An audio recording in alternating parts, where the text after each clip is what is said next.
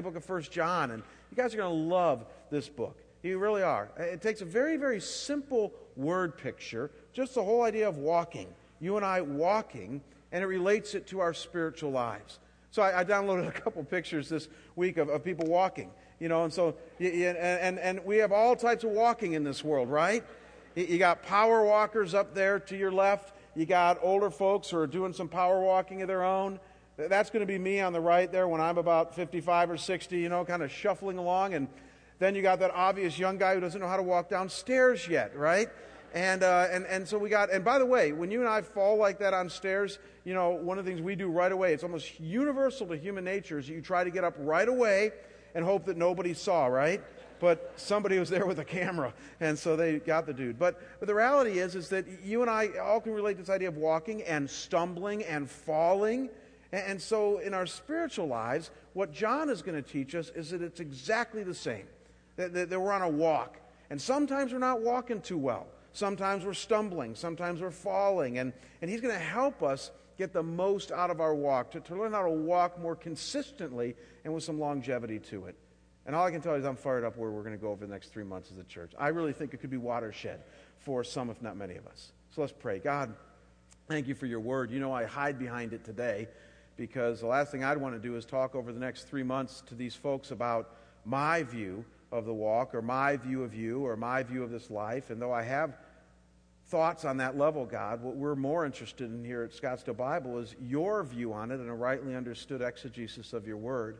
And so, God, as we embark on this journey, this walk through the letter of First John, I pray, God, that you would help us to understand it rightly. And Lord, more than anything else, help us to have the guts to apply this Monday through Saturday in our lives and uh, to take this into our week and, and really learn to walk with you more faithfully and consistently. We pray that you would do that among us. Give us wisdom as we kick this off today. In Christ's name, amen. So look up here on the screen. There's two different proof texts right out of 1 John that tell us, propel us into the deep end of his theme of walking. It's found in chapter uh, 1, verse 7, and then chapter 2, verse 6. Look up here on the screen. He says, Walk in the light as he, Jesus, is in the light, and then walk in the same way in which he walked. Again, that's the theme of this book. Just a very simple theme of learning to walk with God in this world. And he's going to just simply equate the fact that you and I physically walk with the fact that now we spiritually walk. And he's going to flip flop back and two, back and forth between those two. And one of the things John is going to do is he's going to give us some meat to the bones of walking by giving us certain topics that are going to help us learn how to walk in a better way. So, for instance, in the coming weeks, we're going to look at things like how to walk honestly how to walk righteously, how to walk courageously, how to walk wisely, how to walk truthfully, how to walk lovingly. You get the idea. Lots of different themes that John is going to present to us to help us get the most out of our walk. So it's a simple series in one sense, but a lot of profundity to get out of this thing if you can just latch onto that very, very simple word picture, the idea of walking. And what I want to do this morning is take a look at the first four verses of John. So if you brought a Bible, you're going to open up to 1 John, not the Gospel of John, but 1 John, toward the back of the New Testament, back of the whole Bible. And we're going to take a look at chapter 1, the first four verses. If you didn't bring a Bible, we have one in the pew rack in front of you. You can pull that out, go to 1 John, and, uh, and follow along with us. And as always, I'll put it up here on the screen. And I just want to share with you just a few thoughts from these opening verses. And here's the first thought and that is that what John makes clear is that every believer in Jesus Christ is now on a walk with God. Did you know that here this morning? That might be the most encouraging thing you need to hear. That every believer in Christ is now on a walk with God. So track this. Every person in this world who's made in God's image, and we all are, is on a journey, hopefully, toward God. You know, we had a lot of conversations last week with Easter folks. You know, a lot of folks don't come to church very often, and I talked with all different types. But one of the things that I noticed is just about everybody in some way, because they're made in the image of God, is on a journey toward God. But God only labels us on the right path and on a walk with Him when you become a believer in His Son Christ. And so, if you're a believer in Christ here today, no matter how well you're doing or not well you're doing in your walk, you're still on a walk. Even if you don't feel like it, even if you're tired and lonely, even if you're muddled and confused, even if you're dejected and off track, in a sense, it doesn't matter. If you have faith here in Christ today, if you've accepted Him as Lord and Savior, He labels you now on a walk with Him. And as we're going to see, this walk has the power to make all the difference in the future of your life as you walk with Him. And so look with me at how John begins this wonderful little letter, and I think you'll see what I mean. Look at the first four verses of chapter 1, the opening sentences. He says, That which was from the beginning, which we have heard, which we have seen with our eyes, which we looked upon and have touched with our hands concerning the word of life. You see, this life was manifest, and we have seen it and testified to it and proclaimed it to you, the eternal life, which was with the Father and was made manifest to us. That which we have seen and heard, we proclaim to you also, so that you too may have fellowship with us. And indeed, our fellowship is with the Father and with His Son, Jesus Christ, and we are writing these things to you so that our joy may be complete. Now, I mentioned to you last week in anticipation of the series that John is a poet. You just picked up on it right now. This guy is really poetic in the way that he tries to present truth to us. But don't let his poetic prose think that he's also not, let you, let you think that he's also not very clear in what he's trying to say to you and me. Uh, so check this out. In the entire original Greek New Testament, there are 5,437 different Greek words. So the New Testament was written in Greek. There are 5,437 why aren't you writing that down? There are 5,430, you don't need to write that down, different Greek words, and yet John only uses 303 of them. Isn't that interesting? So, out of all the different thousands of words that all the New Testament writers use, John, in this letter to us, only uses 303 different words, and that includes all the ands, ifs, buts, and ors. And so, less than 10% of, his, of all the words he could have used, he uses in this letter. So he might not be, so he is poetic, but he's also very clear in what he's trying to say. He's going to use very simple, everyday words, and not all that many of them, to communicate this truth to us. And so, with that understanding, look again what he is saying. Look again at verse 1. He begins by telling us that when it comes to this Jesus, who was from the beginning, and is literally eternal life in his nature, who was with the Father but was made manifest to us on this earth. In other words, he's God in the flesh. John is simply telling us that he and others spent time with this Jesus when he was on this earth. In the language that he's going to use in just a few verses, he's going to say, We walked with him. And in the process, they heard, saw, and touched him. Now that's really important, folks. They heard, saw, and touched him. He says, We heard him. We heard him teach things that like nobody else ever taught. We heard him say to Lazarus, Come out of the tomb. We heard him say to the woman caught in adultery, Neither do I condemn you. And so much more. John says, We heard him. And then he goes on to say that we've also seen this Jesus. Wouldn't that have been cool? We saw the waves stilled. We saw the paralytic rise from the bed. We saw him embrace little children. We saw him die. We saw him rise again. We saw him ascend into heaven. Uh, John says, as we walked with this Jesus, we saw lots of things with our own eyes. And then, pointing to a third sense that you and I share, he says, most intimately, we, we touched him. Man, that would have been so awesome.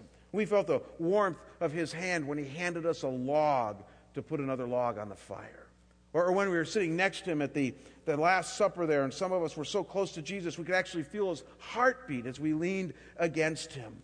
Uh, John is saying that, that he was a real person, a person that we could relate to, and so we did, and we touched him. And that's the whole point of this poetic beginning to John's letter, folks, to communicate to you and I that our walk with Jesus is, in essence, about a relationship. It's all about relationship.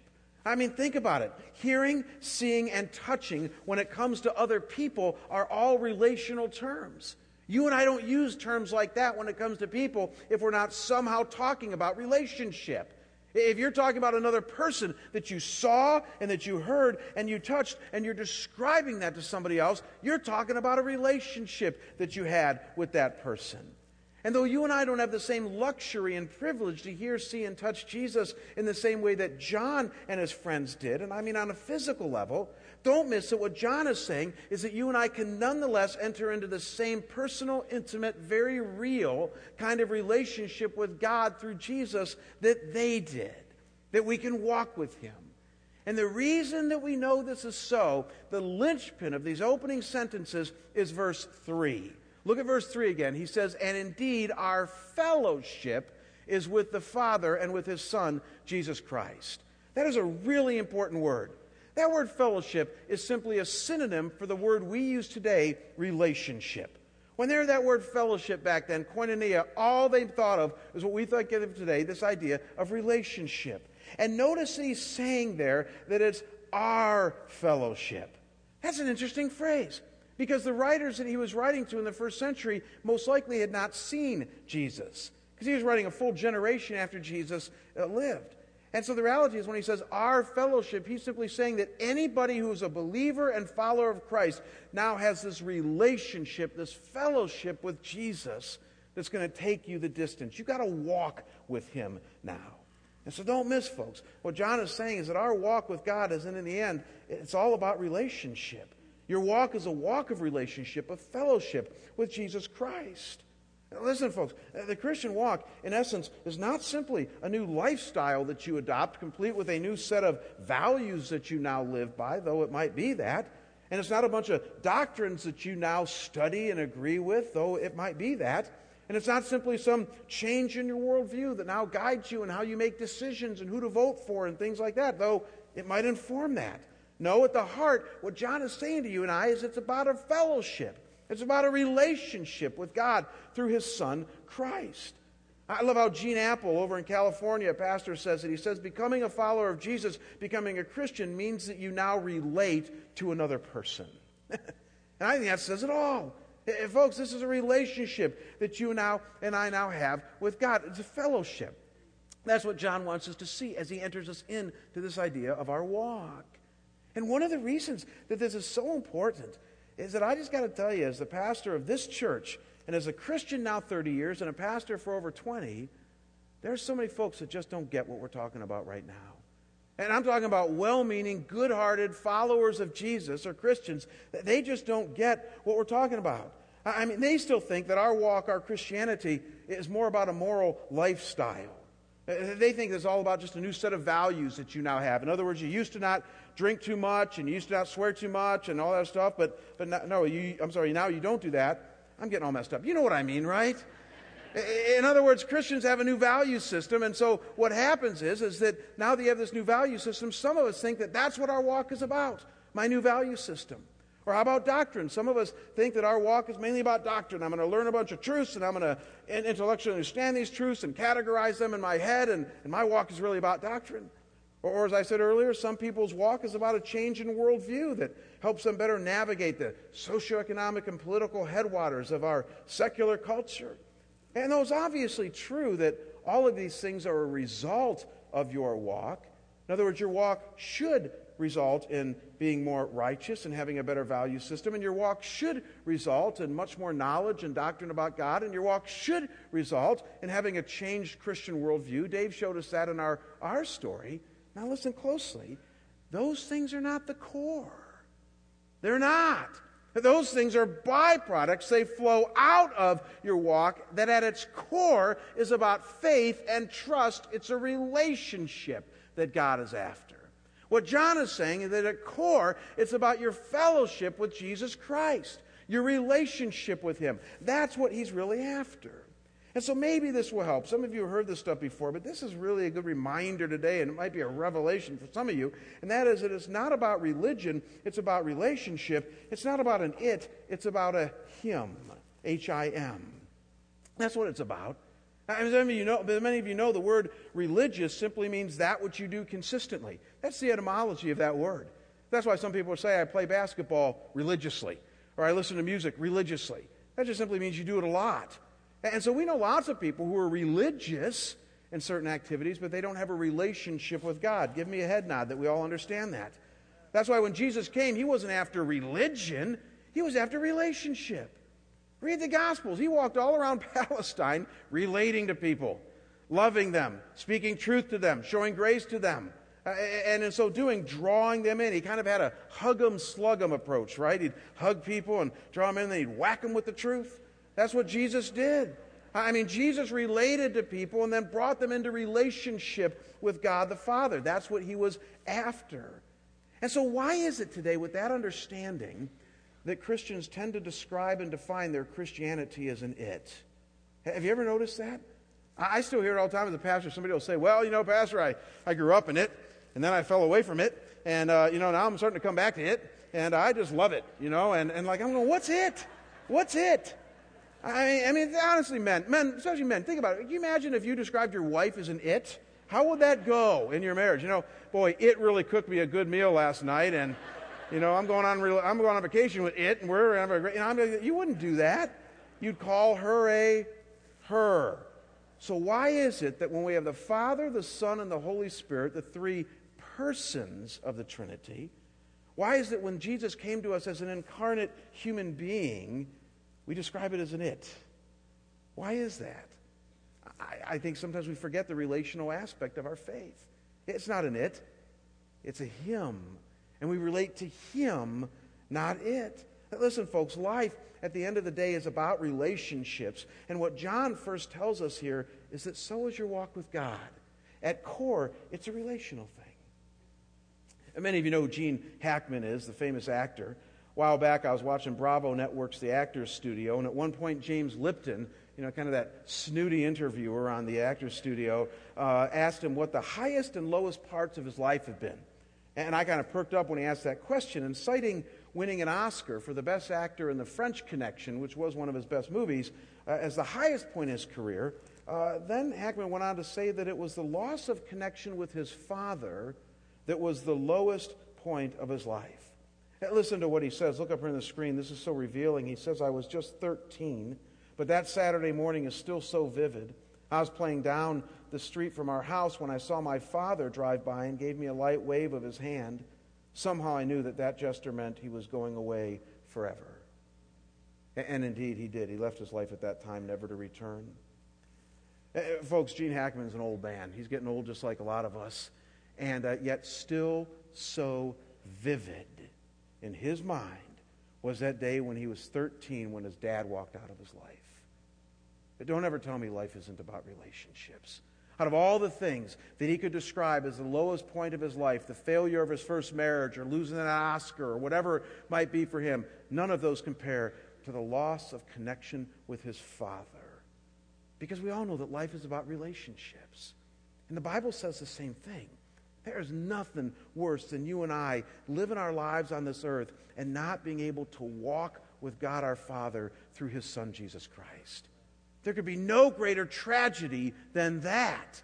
And so, the first thing John wants us to know is that when you think of a walk, think relationship, think fellowship, because it's that fellowship that he's after, helping us learn how to get more out of.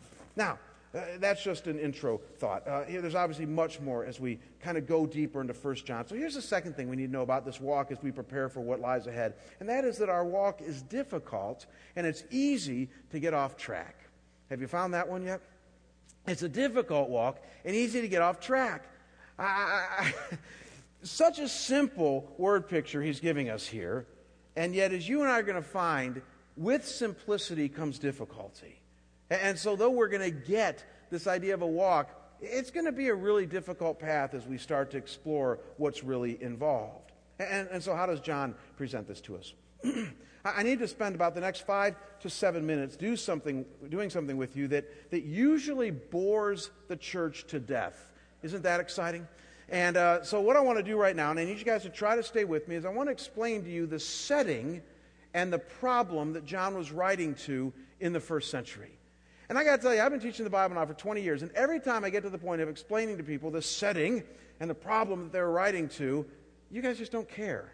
But you should because though it's history, as you're going to see here in a second, it's really relevant history. So give me a head nod that you're going to stay with me as best you can for the next five to seven minutes, all right? Good, cool.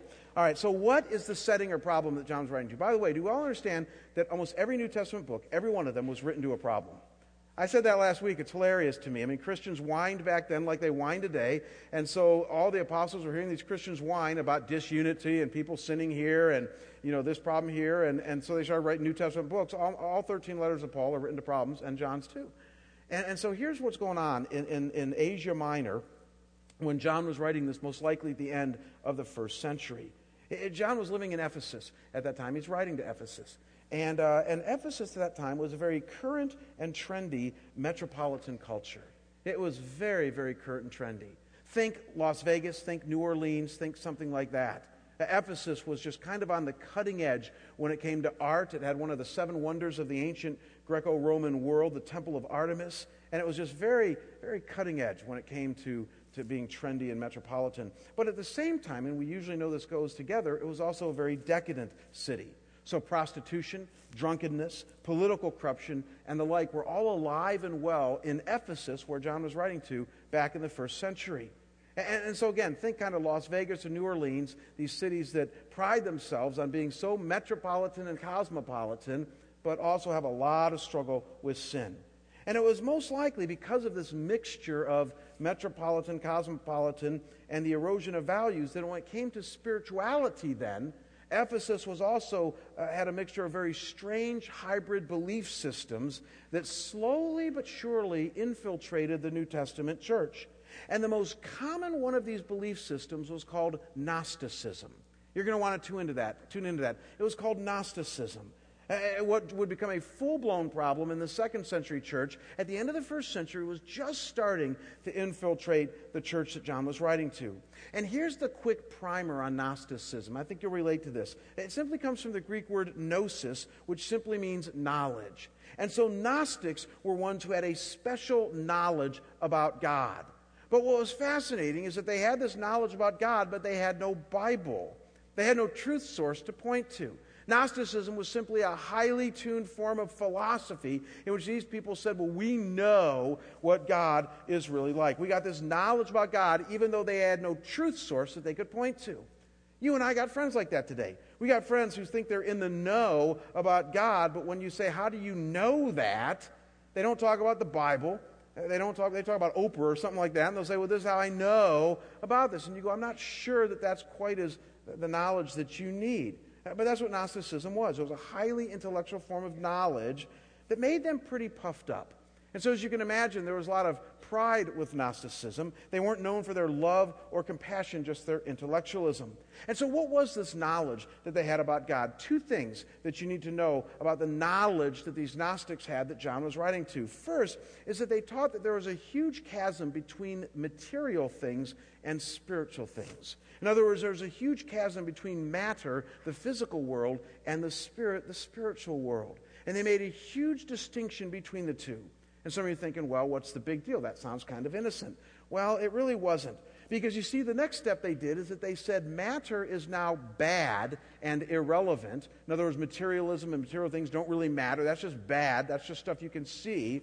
Only the only things that are good and that matter are the spiritual things. And in labeling matter bad and irrelevant, the next step they did, and this is tricky, is they said, therefore, sin doesn't really matter because sin is just of the body and it's physical stuff. The only thing that matters are your flowery, highly intellectual thoughts about God. So before you know it, Gnosticism had basically said sin doesn't count. Go ahead and sin all you want. It doesn't really matter because that's just of the body. What only counts is your spirit and the spiritual side of life. And so Gnosticism became religion without morality, it became spirituality without value. That was what Gnosticism did. Now, hang on to that. And notice a second key thing that they believed, and that is that they believed likewise that there was no need then for an incarnate Savior. There was no need really for Jesus to be God in the flesh and to die on a cross for our sins. Why? Because sin doesn't really matter, right? I mean, sin is of the, the spirit of the matter world, it's, it's of the physical, it doesn't really matter, so there's no need for a Savior to die on a cross for our sins. So they downplayed who Jesus was and why he came. So add all this up, folks. You had this higher spiritual knowledge, void of any identifiable revelation from God, which taught a duality between spirit and matter, with one being good and one being bad, and then a total denial of Jesus as the eternal Son of God who came to deal with our sin problem. And this teaching wasn't just out there in Ephesus, it had also infiltrated the churches that John was writing to and was causing a lot of confusion and trouble. So now you're going to understand for the weeks ahead why John's going to write things to us about this truth. He's going to talk to us about truth and why truth matters and why truth comes from the Word of God. Because he's writing to these Gnostics that had gotten all confused on where truth comes from. He's going to write to you and I about righteousness. The fact that righteousness matters, that what we do in the body does matter, and that things like obedience are high values for God's people. And then, so cool, we're going to see this next week. He's going to write to us about the fact that we are sinners, and that sin is real, but that sin can be dealt with honestly. We're going to call it walk honestly when it comes to our confession as a group of people and how we confess our sins to God. You're starting to get the idea sin, righteousness, truth. And in the midst of all of this, don't miss, he's saying that it all relates to our walk. But it's a really difficult walk, especially in light of a secular culture that messes with our minds. And that we need to be careful how we walk because it's so easy to get off track if we don't have the right walking sticks, which we'll get to here in just a minute. And, folks, as I thought about that this week, I thought, you know, I don't think you could make the case that Gnosticism as an intellectual worldview is alive today. But isn't it true that some things never change? And then we got a lot of folks today that kind of think a lot like Gnostics in our culture today. In other words, we've got a lot of people out there, and even many in the church that think they know about God, even though it doesn't really collate with His Word, even though it doesn't really come from His Word. They got these thoughts about God, and they think they're true. And then we got a lot of folks out there today that also tend to have a spirituality that is void of values, it's void of morality. A few years ago, I was listening to a talk by Bill Hybels, the famous pastor of Willow Creek Community Church in Chicago. And uh, he was talking about a while watching a music show award. I forget which one it was. And at the end of this, this hip hop artist sang a very decadent song. And then, right when he got done with this really decadent song, he gave thanks to Jesus Christ. The interviewer, after the awards, had picked up on that and, and had said to the singer, You know, there's kind of a contradiction between the song that you sung and, and, and the person that you gave thanks to. And the hip hop artist said this, and I quote, he said, Well, I'm a Christian, but I don't let that change my actions. now think about that. I'm a Christian, but I don't let that change my actions. That's Gnosticism. That's Gnosticism alive and well today. And the reality is, though he said it very starkly, and you and I are kind of laughing at that and shocked at that, I would submit to you that we got a lot of people who act and think like that, even within the church today. I mean, let's just be honest. In our highly secular and decadent culture today that wants spirituality without cost, we got business people who claim the name of Jesus and it hasn't really changed their business ethics, right? We got politicians at all levels, city, state, and federal uh, and all that that, that, that, that claim the name of Jesus and then it hasn't really affected the level of corruption that they themselves contribute to. And even more to the point, we have tons of regular Christian churchgoers in this nation who claim to be tight with Jesus, and yet it hasn't really changed, he hasn't really changed their attitude about the poor, about greed, about race. And folks, this is what John is writing to. He's addressing the problems that arise within a culture that wants spirituality but is really confused about God and how the walk really works. And so he wants to share with his audience, and I think it's going to be really relevant to us, how to get the most out of our walk, how to keep walking with God in relationship with Him, staying on that straight and narrow that we tend to veer off of so easily because the walk is hard. In short, John is telling us that though we're on a walk, it's difficult and it's a hard walk. So walk in the light, walk as Jesus walked. And he's going to show us how to do this. Now, we could end right now, nine minutes early, and uh, not that any of you are watching the clock. We could end about nine minutes early right now, but, but I want to do one thing as we wrap up here this morning, and that is that I want to just wet your whistle for what lies ahead when it comes to some of the meta themes, some of the overriding themes that John's going to give us when it comes to our walk. And I think you're going to like this. And so you'll notice there that I've labeled our third point that we have some walking sticks that allow us to keep the journey focused and on track. It's really true that as you and I are walking along this spiritual path, John's going to give us some walking sticks that are going to allow us to keep the journey focused and to keep us on the right path. And so I brought some of my walking sticks here today. Isn't that cool? And uh, I had some guy in the first service say to me, Why'd you bring ski poles to church? I said, These aren't ski poles. You're obviously not a hiker. These are walking sticks. And, uh, and so I brought my, my walking poles. And, uh, and, and the first walking stick you'll notice that John is going to help us with is truth. It is truth. This is the first stick he gives us. He, he couldn't be more clear about this. Look at 1 John 2, verse 21. He says, I write to you not because you do not know, here it is, the truth, but because you know it and because no lie is of the truth. And so John is really interested in truth. And get this John's truth is not a postmodern truth. in our culture that says that truth lies within and all you have to do is dig deep enough within and that we each have our own truth. And once you discover your own truth, then you can mix it with that person's truth and now you got two truths and try to get along with that. No, that, that's not John's idea of truth. John believes, get this, in what he's going to call or what we're gonna, he's going to imply as transcendent truth. Truth that comes down from on high, truth that comes from God, and he's revealed word to us in the Bible. That's the kind of truth that John's going to be interested in. And this truth will have the power and the capacity to allow us to get the most out of our walk. And then, as I hinted to earlier, a second walking stick that John's going to give us is the walking stick of righteousness. It's a walking stick of righteousness. Again, look at 1 John 2, verse 29. He says, If you know that he, Jesus, is righteous, you may be sure that everyone who practices righteousness been, has been born of him. Interesting. I like that little phrase practices righteousness. Again, the Gnostics weren't practicing righteousness because matter was, didn't really matter. Matter was just kind of there and bad and, and kind of benign. Only the Spirit mattered. But John's going to say, no, no, no, guess what? Your body and what you do does matter. And it needs to collate with what you say, it needs to collate with what you think, it needs to collate with your theology, that truth. And so righteousness is going to count. And he's going to help you and I, if we stay with him in this, to be more righteous in our lives and to stay on the straight and narrow in our lives. And then a third meta theme that he's going to give us, and this one pulls it all together, and you guys are going to love this one, is love. Is love. Some of you have read 1 John before, and when you get to chapters 3 and 4, he just turns the corner and really fires us up about love. Look, look at what he says in chapter 4, verses 10 through 12. He says, In this is love, not that we love God, but that he loved us and sent his son to be the propitiation. We'll define that when we get to it propitiation for our sins. Beloved, if God so loved us, we also ought to love one another. No one's ever seen God, but if we love one another, God abides in us, and his love is perfected in us. I, I know I've given you a lot here today to think about, but, but, but just notice there how he marries love of God with love for each other. Did you guys pick up on that? I mean, he marries it so closely that he basically says if you don't love God, then you're not really loving others. And if you don't love others, then you're not really loving God. You can't have one without the other.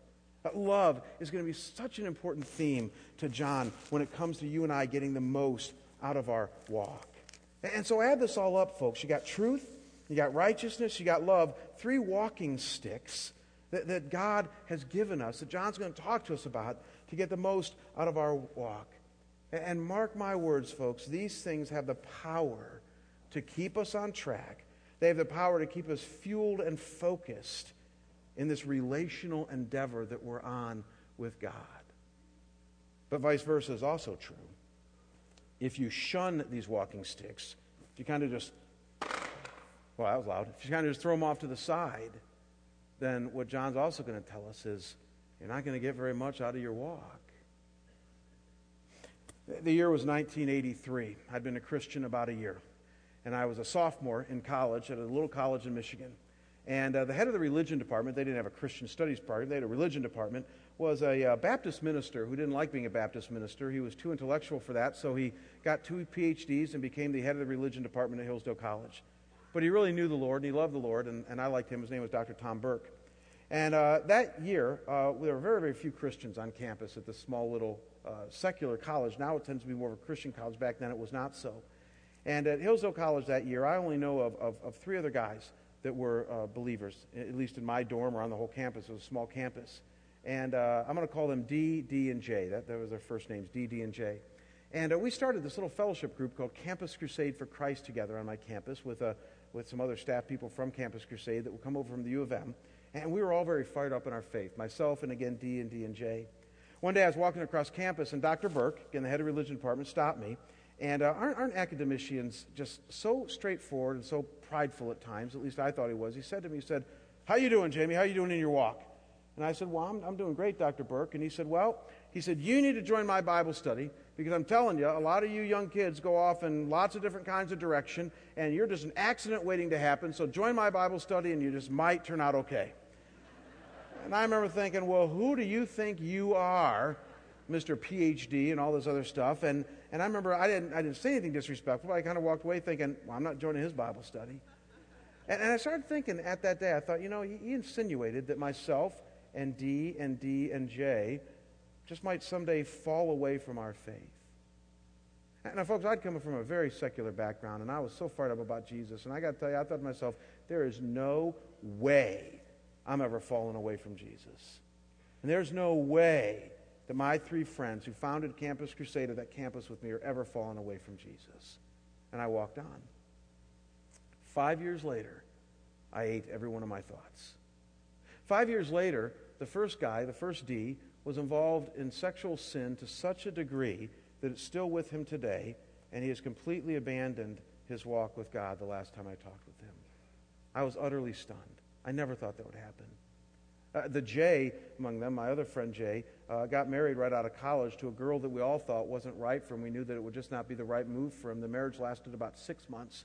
They got divorced, and he was so shattered that he walked away from God, walked away from the church. And though he's come back since then for a long, long time, he didn't want anything to do with his walk. The third guy had another, eh, the third D, the, the other D had, had an interesting journey. He, he, he went back to his hometown in Cincinnati, and, and I called him a few years later after graduation, and, and I just could tell the distance in his voice. And I was in seminary studying for the ministry, and as I, and I started probing a little bit about his faith, I came to find out that he was so tied up in business, so tied up in his work, some of you can relate, that, that his faith had just sort of plateaued and become very placid. And when I pushed him about, you know, where you're going to church and how you're doing in your walk and all this, it was just not very much there anymore. And that was the last I heard of him. I, I never thought that that would happen to me in my life. As a young Christian, with these three guys by my side, I mean, we were like the four musketeers. I thought I never thought that they would go by the wayside. And yet, within one year of graduating from college, every one of them did. Now, since then, one has come back. But what's my point? My point is that now, 25 years later, I realize what a difficult walk it is. I realize how difficult it is. I, I was very idealistic when I first started my walk with God. I, I just assumed that, you know, He grabbed my life and, and, and so He's never letting go. Remember that song we sung? You know, He's never let go. And so everything will be hunky dory. I, I didn't realize what a difficult walk it really is and how, though it's sobering, there just might be some casualties along the way. My goal as your pastor I've been here now two and a half years. Hopefully, if you guys keep me, I'll be here longer. And my goal as your pastor is to help make sure that we have as few casualties in this church as possible. Amen? That as we look five years out, my goal, no, I can't shepherd each one of you individually, but I can shepherd you as your teacher and as your senior leader. My goal is that as we all band together as the church, as we all focus on Jesus and even pour into our walk over the next few months, that five years out, we'll look back and say, only God We'll look back and say, my gosh, he did never let go of me. And so I'm staying in the ring with him. I'm staying in this walk with him. Here's what I believe about every one of us, and this is the most hopeful thing I can end on today. And that is that I absolutely believe that if you desire to walk with God, that there is nothing that sin or this world can throw your way that can separate you from his love for you and relationship with him. In other words, he never chooses not to be in relationship with you. It's always us that choose not to be in relationship with Him. And so at the end of the day, there's hope for every one of us that truly desires to walk with Him. And so here's my plea to you as we start this series. If your heart is in the right place, if your heart, even in the midst of all the mess that your life might be right now, if your heart is focused on Christ, stay there. And let's learn together how to get the most out of our walk. Because I know He's good, and I know He's faithful, and I know He never lets go. Let's pray. Father, I thank you for just your truth to us. I thank you for your righteousness, and I thank you for your love. Three themes that we're going to hear a lot over the next few weeks.